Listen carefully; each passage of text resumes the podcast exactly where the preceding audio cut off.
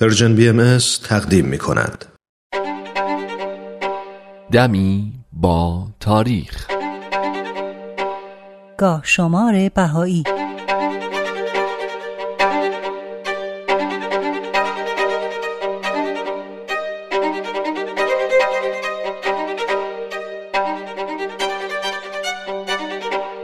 اول فروردین 1224 خورشیدی 21 مارس 1845 میلادی 12 ربیع الاول 1261 هجری قمری.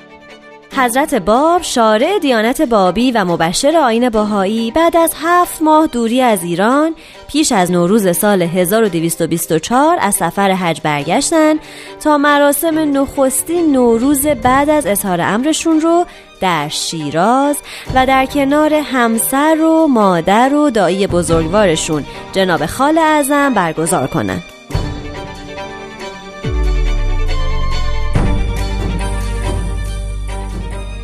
نوروز 1225 خورشیدی مارس 1846 میلادی ربیع الاول 1262 هجری قمری. حضرت باب نوروز سال 1225 رو هم در شیراز در منزل خودشون بودن و در کنار همسر و مادر و جناب خال اعظم آرامشی نسبی داشتند. اما خوب می‌دونستند که حوادث ناخوشایندی در انتظارشونه و این آرامش مقدمه بلایای عظیمیه که در سالهای آینده اتفاق خواهد افتاد. به همین خاطر بدون اینکه باعث نگرانی مادرشون بشن امور مالی خونه رو سر و سامون دادن و منزل و اساسیه و اموالشون رو در سندی که به خط خودشون نوشتن و امضا کردن به مادر و همسرشون بخشیدن. به علاوه همسر بزرگوارشون رو هم برای روزهای سخت پیش رو آماده کردن و در باب بلایایی که قرار بود در آینده براشون اتفاق بیفته مطالبی به همسرشون فرمودن تا در ایام فراغ موجب آرامششون بشه.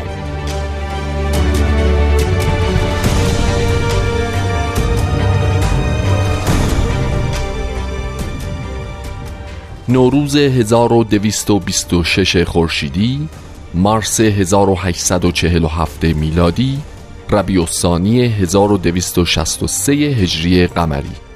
و اما نوروز 1226 بلایایی که پیش بینی کرده بودن آغاز شده بود. 28 اسفند 1225 خورشیدی بود که حضرت باب به همراهی مأموران حکومتی یعنی محمد بیک و سوارانش وارد کاشان شدند. حاجی میرزا جانی که از طریق ملا حسین بشرویهی به دیانت بابی ایمان آورده بود به واسطه رویای صادقهی که شب قبل دیده بود دم دروازه اتار کاشان منتظر ورود حضرت باب بود. وقتی نزدیک شدن ایشون رو به خاطر همون رویای صادقه شناخت و نزدیک رفت و خم شد تا بر رکابشون بوسه بزنه. اما حضرت باب مانع شدن و به او فرمودن تا مدت سه شب میهمان تو خواهیم بود. و فردا که روز عید نوروز است در منزل تو جمع خواهیم شد. حاجی میرزا جانی هم با محمد بیک و سوارانش مذاکره کرد و با اکرام و انعام بالاخره اونا رو متقاعد کرد که به همراه حضرت باب سه شب و دو روز مهمون او باشن. و به این ترتیب حضرت باب نوروز سال 1226 رو در کاشان مهمان منزل میرزا جانی بودند. اشخاص زیادی به دیدارشون اومدن و نهایتا صبح روز سوم فروردین با دوستان و پیروانشون خداحافظی و به اتفاق سواران حکومتی کاشان رو ترک کردند. این حاجی میرزا جانی بعدها در زندان سیاهچال تهران به همراه حضرت بهاءالله شارع آین باهایی محبوس شد و کمی بعد به شهادت رسید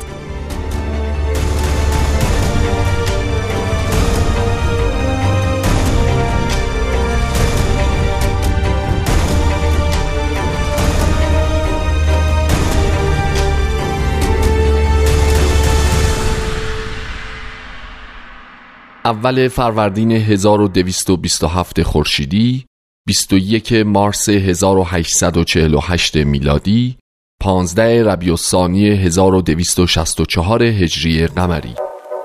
ملا حسین بشرویهی ملقب به باب الباب در مسیر جستجوی امام زمان گزارش به شیراز افتاد و در همون شهر با حضرت باب ملاقات کرد و سرانجام نخستین مؤمن به دیانت بابی لقب گرفت. حدود چهار سال بعد ملا حسین پیش از فرارسیدن نوروز 1227 خورشیدی به همراه قنبر خادم با وفای خودش از خراسان به تهران اومد تا با حضرت بهاءالله ملاقات کنه. سپس به قزوین رفت و با طاهره قرتالعین دیدار کرد و بعد از اونجا راهی آذربایجان شد تا اینکه در شب عید نوروز به ماکو رسید. شهری مرزی در آذربایجان غربی که سید باب رو در اونجا در قلعه محبوس کرده بودند. ملا حسین نظر کرده بود که تمام راه مشهد تا قلعه ماکو رو پیاده طی کنه. اما علی خان ماکویی زندانبان سید باب پیش از رسیدن ملا حسین به ماکو خوابی دید که خودش اون رو اینطور شرح میده. در رویا مشاهده کردم به من خبر دادند حضرت رسول الله قصد دارند به ماکو تشریف بیاورند و از سید باب دیدنی کنند و با آن حضرت عید نوروز را تبریک و تهنیت گویند. چون این خبر را شنیدم با نهایت سرعت خود را به پل رساندم و دیدم دو نفر به طرفم میآیند و دانستم که یکی از آنها حضرت محمد و دیگری یکی از اصحاب است. با سرعت روان شدم که خود را بر اقدام مبارکش بیاندازم و دامن عبایش را ببوسم که ناگهان از خواب بیدار شدم.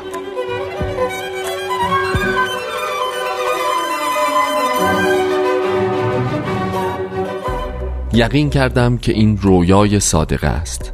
لذا برخواستم نماز به جا آوردم. بهترین لباسهای خود را پوشیدم. عطر و گلاب استعمال نمودم و دستور دادم سه رأس اسب پشت سرم بیاورند و خود پیاده آزم همان نقطه‌ای شدم که در خواب دیده بودم. هنوز به پل نرسیده بودم که از دور دیدم همان دو نفری که در خواب دیده بودم به طرفم میآیند. چون به آنها رسیدم خود را بر اقدام شخصی که در جلو بود انداختم و از او خواستم که بر اسب سوار شوند. اما ایشان قبول نکردند که سوار شوند و فرمودند نظر کردم که تمام راه را پیاده طی نمایم ناگفته پیداست که اون دو نفر جناب ملا حسین و قنبر بودند که نهایتا همراه با علی خان همچنان پیاده رفتن تا به حضور حضرت باب رسیدن هنگامی که به قلعه رسیدن حضرت باب دم در ایستاده بودن و ملا حسین رو در آغوش گرفتن و به داخل اتاق دعوتشون کردند. به این ترتیب حضرت باب نوروز 1227 خورشیدی رو در قلعه ماکو زندانی بودند ولی مراسم عید رو با حضور ملا حسین علی خان ماکویی زندانبانشون و جمعی از پیروان و اصحاب در همون قلعه برگزار کردند. اما علی خان ماکویی که پیش از اون خیلی سختگیری می کرد به خاطر رویای عجیبی که دیده بود چنان دگرگون شد که به حضرت باب ایمان آورد و بعد از اون سعی کرد جبران مافات کنه. به همین خاطر از شدت سختگیری هاش کم کرد و دیگه مثل قبل از ورود بابی هایی که مثل سیل به سوی قلعه روان بودن ممانعت به عمل نمی آورد تا اینکه خبر این تغییر رویه علی خان به گوش صدر اعظم وقت حاجی میرزا آقاسی رسید. این بود که وزیر اعظم بلا فاصله دستور داد محل زندان رو از ماکو به چهریق انتقال بدن.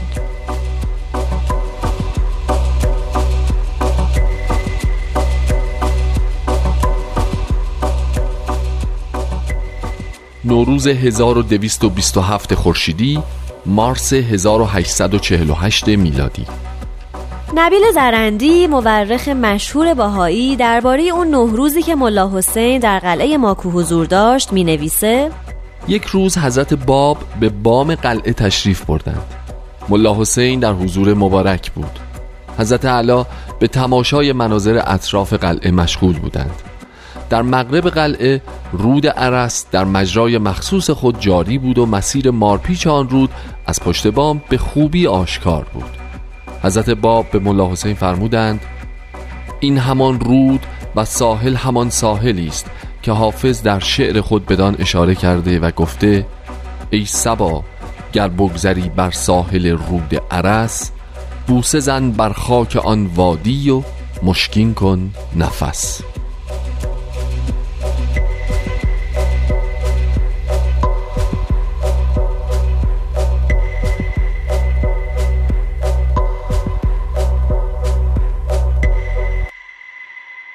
اول فروردین 1228 خورشیدی 21 مارس 1849 میلادی 26 ربیع الثانی 1265 هجری قمری.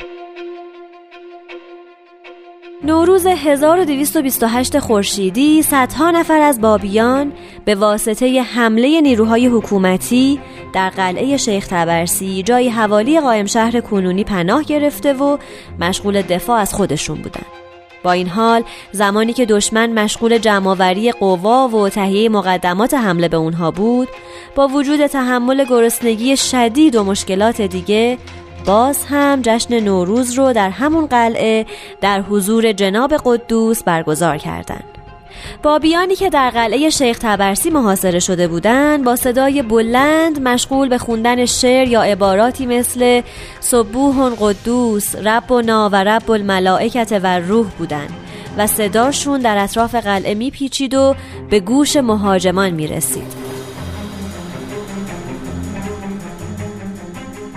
تو همین زمان قوای شاهزاده مهدی قلی میرزا که با سپاهیان جعفر قلی خان سرخکرهی و عباس قلی خان لاریجانی و سلیمان خان افشار به هم پیوسته بودند کم کم آماده حمله به قلعه می شدن. تا اینکه در روز نهم فروردین حملات آغاز شد و قلعه رو به توپ بستن اما نتونستن مقاومت یاران قلعه رو بشکنن سرانجام در تاریخ 20 اردیبهشت 1228 خورشیدی دهم ماه مه سال 1849 میلادی شاهزاده مهدی قلی میرزا به قرآن سوگند خورد که به یاران قلعه امان میده و از اونا خواست که از اونجا خارج بشن.